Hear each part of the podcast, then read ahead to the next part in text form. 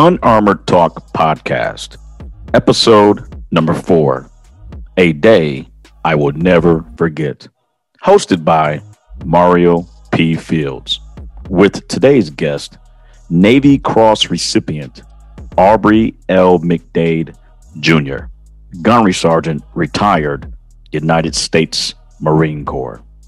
Ladies and gentlemen, welcome to Unarmored Talk Podcast where we will have real life conversations that hopefully helps you develop an accurate way of thinking. Now, the way we're going to do this is we're going to discuss how feelings, emotions, and thoughts can influence the outcome of a personal or professional challenge. I'm your host, Mario P. Fields, and today we have Navy Cross recipient Aubrey L. McDade Jr., Gunnery Sergeant, United States Marine Corps retired to bless this podcast with his presence. Aubrey, how are you doing, my man?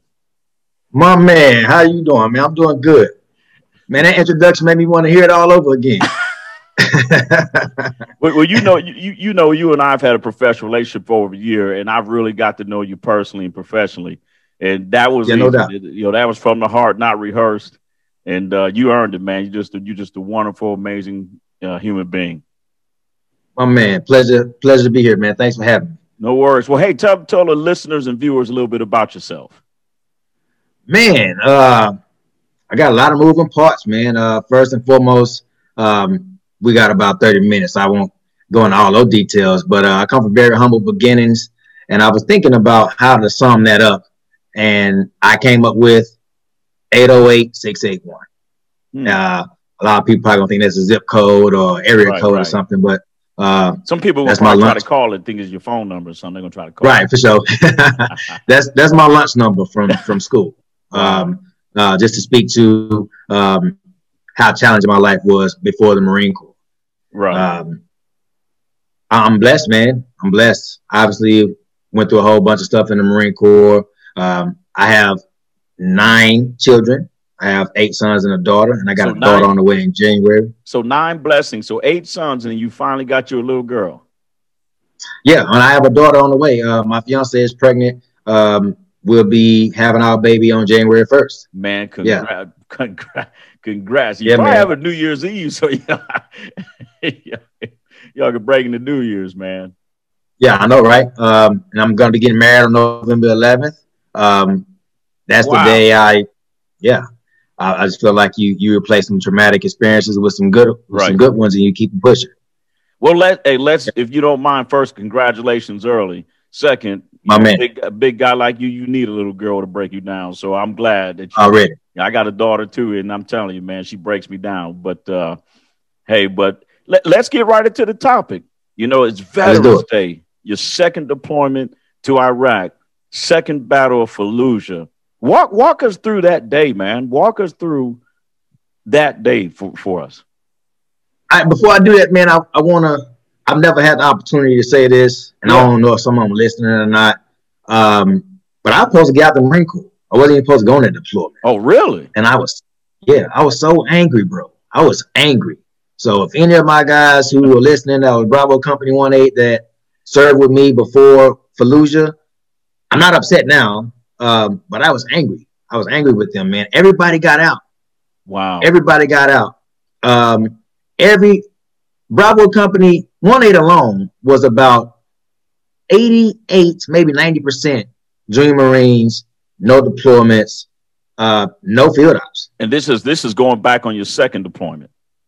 Yes, second deployment to Fallujah. This is my third deployment total, but second deployment to Fallujah. Right. So you um, so you pretty much had a young group of, of warriors with no, not yes. much combat experience. Yes. Um, I volunteered to go on that deployment just because of that. You know, wow. uh, when the new Marines came in, our company was at a uh, AP Hill doing some training, and um, the only field op they had was something we set up at one of the basketball courts on Lejeune to, you know, teach them, um, you know, um, like them hip pocket, all that entry, entry all that stuff, right? It was like a little on base field out that we made, just kind of yeah. get them some some training and stuff. And I saw it, and I was like, man, we're going to go on pre-deployment leave, and these guys haven't had a real field op. You know, I did what I could for a Bravo company with, you know, have Marines in the quad, gun drills, and all that kind of stuff. But that could possibly get us prepared for what we was going to endure in Fallujah. So here so fast forward. So here it is. You're a sergeant. You didn't want. You yeah. wanted to get out. You're like, you know what? Somebody's got to lead these young warriors. So, so you make the choice to stay in to get them prepared for what they didn't know was coming. Bravo, I had a, I had a, uh, a unique career, man. Uh, Bravo Company was my family away from blood. You know, I was in Bravo Company One Eight, same section, same platoon for six years. Wow, unheard of. Yeah, I was like the grand old man of One Eight. I'm talking about Supply knew me, the uh, D-Pack at the time knew me, Motor T, everybody. I could just go and you know train and get what I needed to support the mission. Um, yeah, I just it just didn't feel right. I couldn't leave. Right. Um, so I went on his deployment. Uh, my wife at the time, and I told her, I said, "Look, you know, I got to do this." And you know, she was she's a strong woman. She supported me in it. Right. And so um, we fast forward to Fallujah, and obviously Fallujah wasn't you know the entire seven months we was out there. Right. Uh, we did you know uh, Al Asad, we did ASP Wolf, Haditha Dam, all that stuff. And when we got to Fallujah, um, my prayers at night was, I hope we don't go. Yeah. Um, yeah, I'm glad. You, because I'm, I'm, I'm, glad you said that. I'm glad you said it because a lot of people think, you know, you're a Marine, you train for, you know, you train for the fight, you can't wait to go for the fight. But not a lot of people talk about what you just talked about, how your emotions is like, I'm actually praying for peace and not for war. You know, I'm, I'm praying that we don't go. That and, and thanks for sharing that because that's something I think we don't talk enough about. I, I, tell you, man, it's each his own. Um, those people who was praying for that, um, I feel sorry for you. Right. Uh, um, to understand what losing a life feels like and what it even looks like. Yeah. Uh, to actually ask for that to happen, regardless of who's on the end of that muzzle, um, I wouldn't wish that on anyone. Yeah. So anyone that was asking for that, uh, they was chasing something or they wanted something. Right. Uh, me, I just wanted to be able to, you know, let's eat this MRE for a couple more weeks. let's go home with these guys, you know, hook up with our ladies after deployment and live our lives and be fathers. That's what I wanted to do. Um, and I was hoping that God saw fit for all of us to be able to do that, but unfortunately, right. it wasn't that way. Right. Um, quick story before I even get to the Fallujah thing. Um, Nathan Anderson, one of the guys that uh we lost in his ambush. Yeah. Uh, before we went out there, he pulled me aside. And he and I we got into it. Nobody knows about this. It was just he and I, Corporal Anderson, Sergeant McDade, and he pulled me aside. He said, "Say Sergeant, why are you acting like a like a B word?" He called me a B word. I was like, "Bro, you don't get down like that." No, that's not who I am. So we we had to have this talk, and I had the same conversation you and I just had. I said, man, I was born in combat. Right. You know, I'm not trying to be, you know, you know, Davy Crockett, Dan Daly Smedley, but I'm not trying to do none of that. Right. I'm trying to go home. I'm not afraid of, for what's going to happen to me. I'm afraid what's going to happen for everyone else. Right. You know, when you, when you think about being my brother's keeper, it ain't about going out here and chasing glory. It's about preserving lives for me. Um, if we had never shot a shot a bullet in Iraq, I wouldn't care. You know, to be able to come home and be able to still see the Marines that I had a hand in training in that are my family for four to six years is way more important than going out here and, you know, killing a bad guy. But that's what we had to do. Yeah. So, uh, Fallujah, man, um, the most challenging thing I ever had to do. And for me, it's kind of a, a miracle um, we go out there, we train for this, we train hard for this. Right. You know, uh, on Brown, Captain Noble at the time, those guys were relentless in training. Darnson Shane, those guys were relentless in our training. Uh, we embodied the pain and the, the discomfort to make sure that we're prepared for best case scenario, worst case scenario. Um, we're on this patrol and our ROEs, rules of engagement, were see the enemy, kill the enemy. We were out there to literally clear this city out. And, they had already had been warned.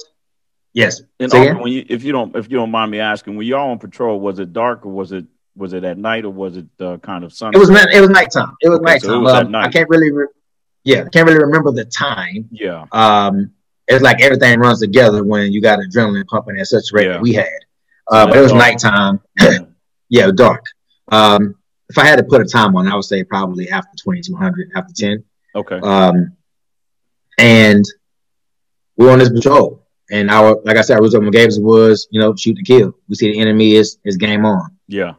Iraqi special forces wasn't supposed to be in our area of operation. They're supposed to be chaperoned and escorted through the city by, you know, a detail of army soldiers. Right. And whatever reason or another, on our patrol, we saw Iraqi special forces, and they weren't chaperoned by the army. Wow. We had these raggedy PRR radios, and forgive me, I don't know what PRR stands for, but um, wasn't the most reliable thing. And I'm a machine gunner, went in back of this patrol, and I hear the radio traffic going on. Corporal Anderson, as I got to telling you about, yeah, uh, he called back. He was a point man. Hey, so we got Iraqi special forces ahead. In my mind, no. ROE say they not supposed to be here. Right. Let's go ahead and get let's go ahead and get the business and get them out of here. Nobody can hear me on this PRR radio. Probably the worst memories that I have of that night. One of the worst memories that I have of that night is me screaming over the radio. Open fire. Open fire. They're not right. supposed to be here. Open fire. And I hear our platoon commander at the time, you know, him and Anderson having a conversation about it. He stops the patrol, pushes all outboard and everything. And I tell Corporal Rose, I said, man, I'm going hey, take the machine gun, go down this way. Cobras, take the machine gun, go down there. Those, those are my two uh, machine gun team leaders. Right. And I'm, as I'm running through the front, running to the front to try to get to, you know, Staff Sergeant Brown and um, Lieutenant Eckert, fire. They open up fire on the alleyway.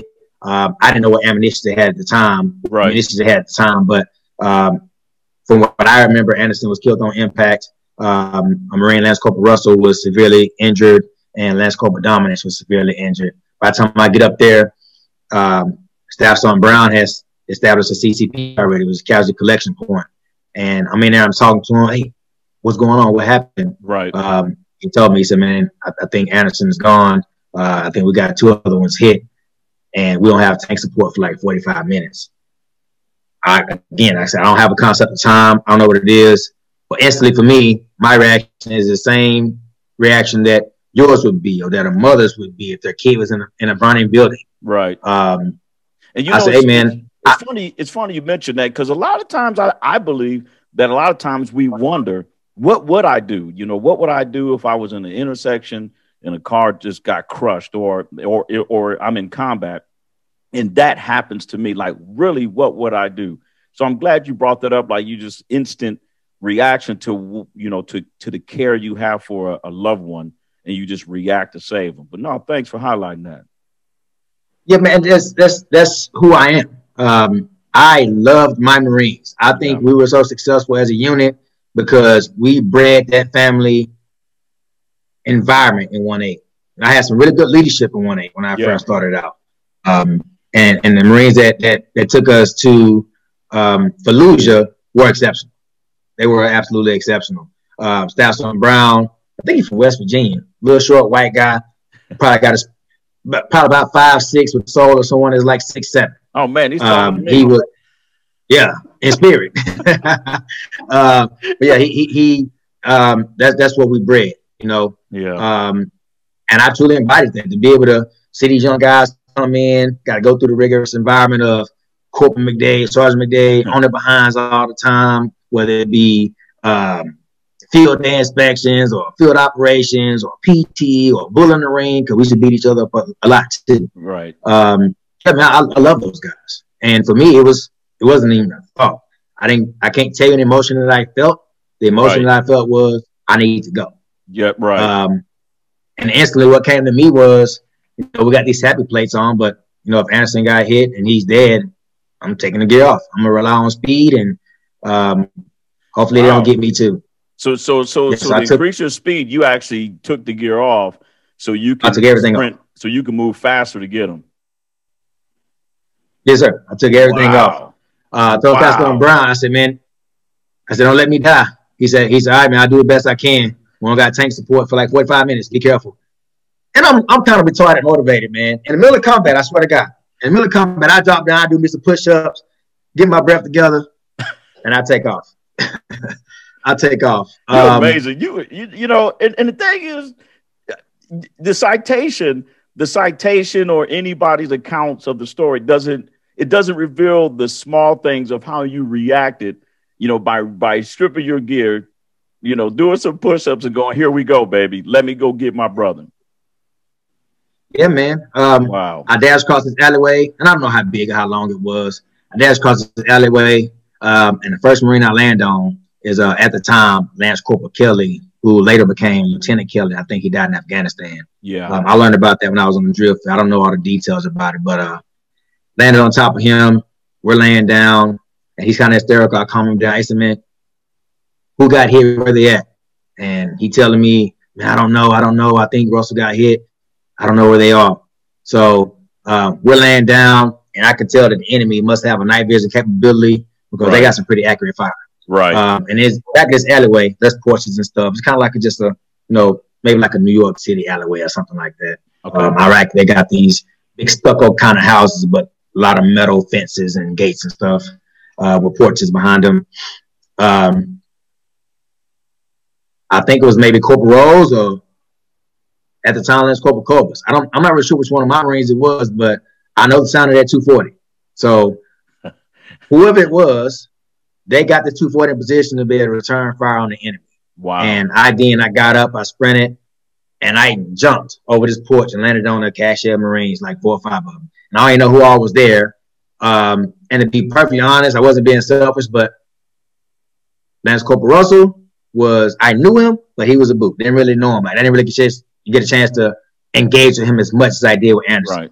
Right. Um, Dominance either. They, those guys were like the brand, brand new guys. Just, Anderson, just fresh out of SOI. Fresh out of SOI.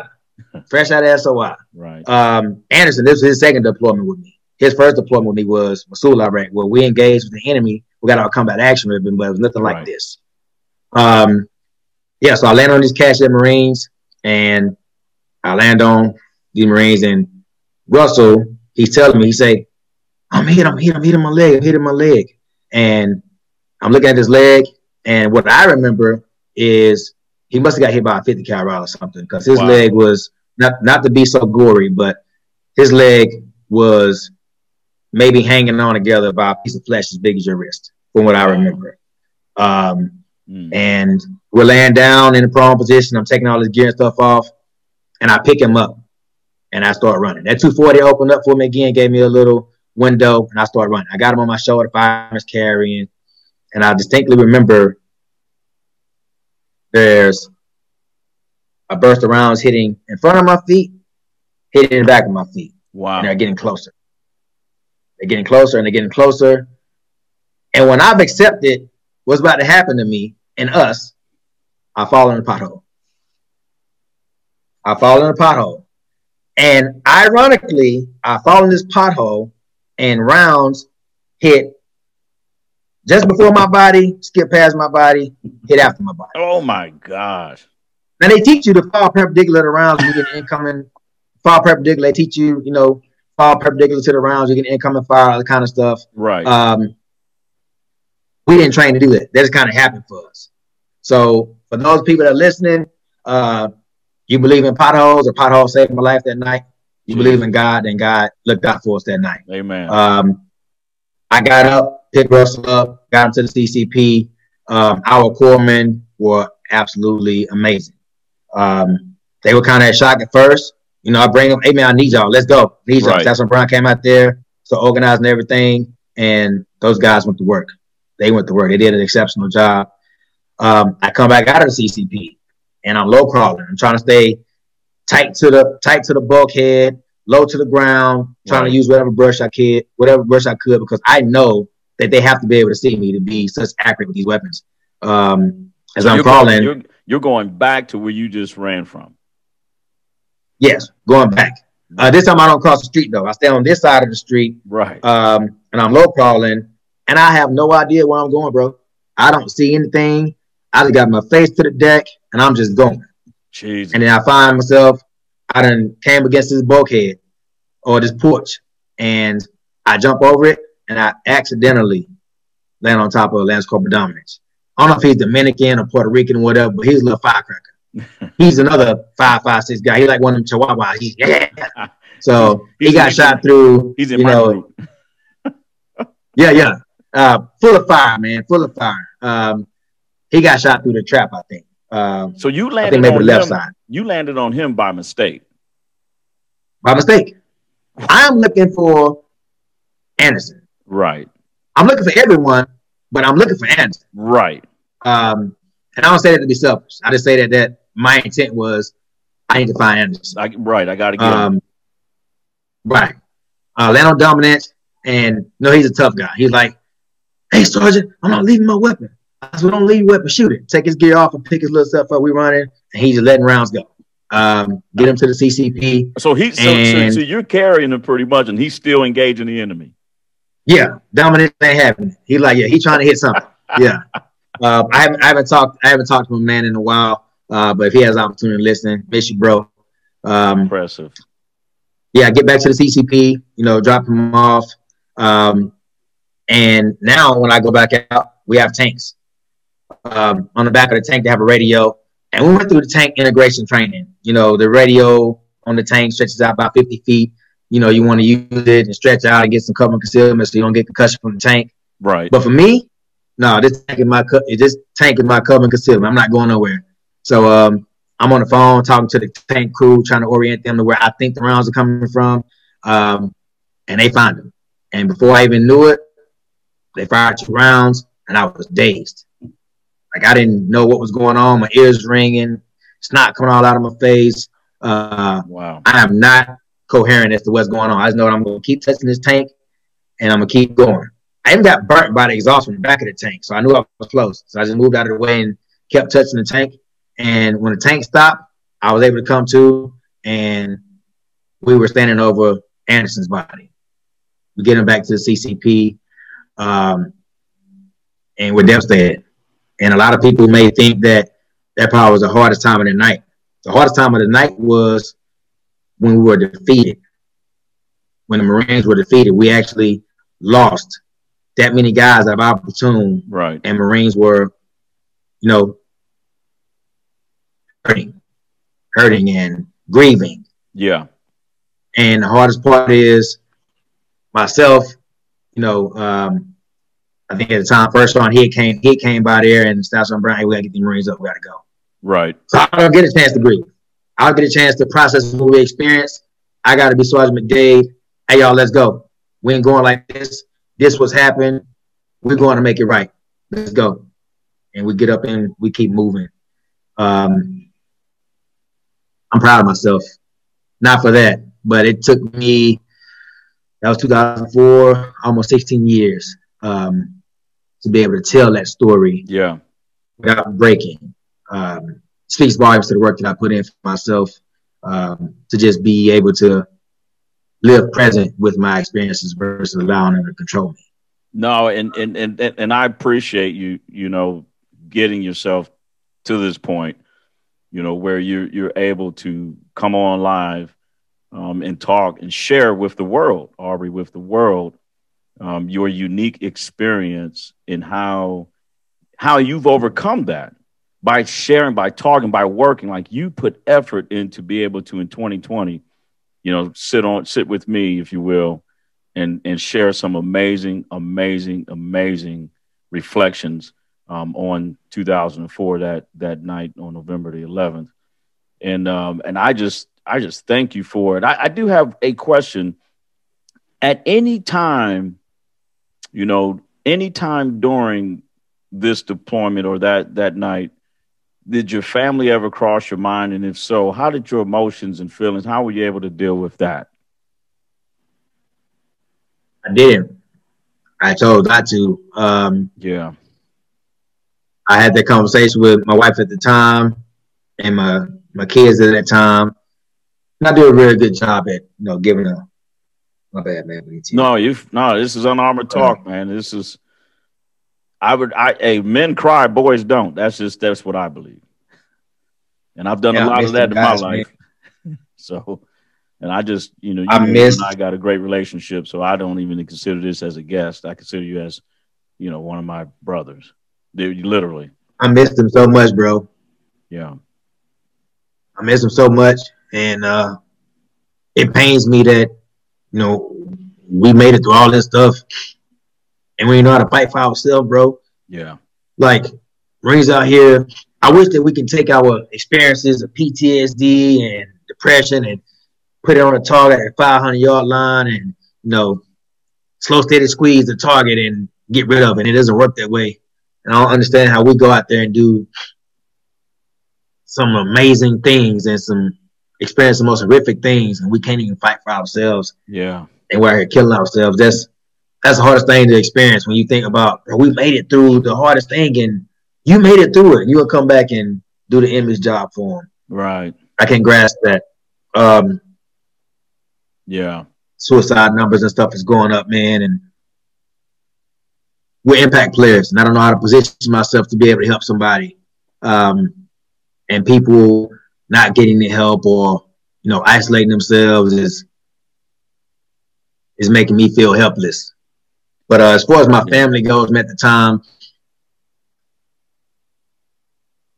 my Marines was my family. Yeah, you know, and I don't mean to be ugly to my ex-wife at all, but she knew and she knows who I am as a man and as and as, as a Marine. Um, I made sure they were success. I made sure they were going to be able to be successful if something were to happen to me. Um, but she knew what I was willing to sacrifice when I left. Um, I truly thank her for being my partner that way. Right. It allowed me to be able to go out there and not have to worry about back home because I know she had it. Um, yeah, so I focused on the family that I was out there with.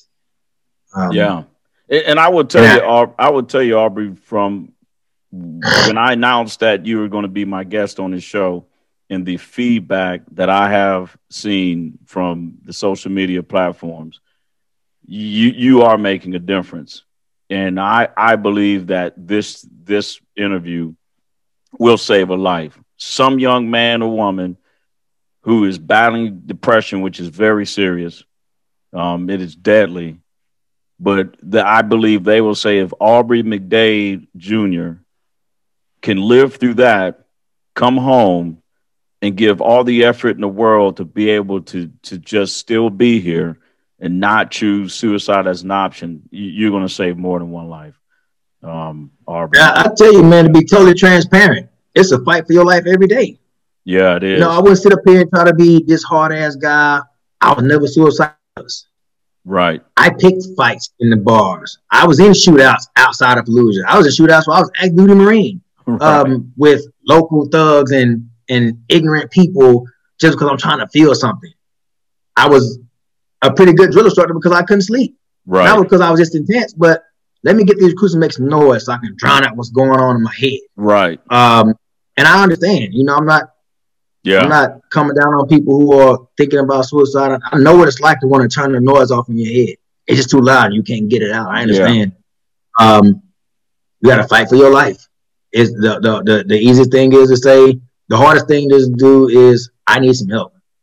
And then find the right person that's really gonna be a servant to help you. Yeah. Uh, and I got lucky. No, I, I like that. I, I, like that. No, no, thanks, Aubrey. And um you it, it it it before before we get off the show, man, you know, Veterans Day is coming up, and I know that's a tough day for you. And I have a few heroes, but I'm telling you, you're one of my heroes.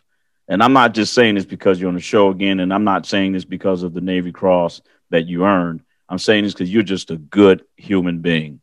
And I just thank God that I was able to get to know you and to be blessed by you. So, do you have any last remarks to say to the listeners and viewers?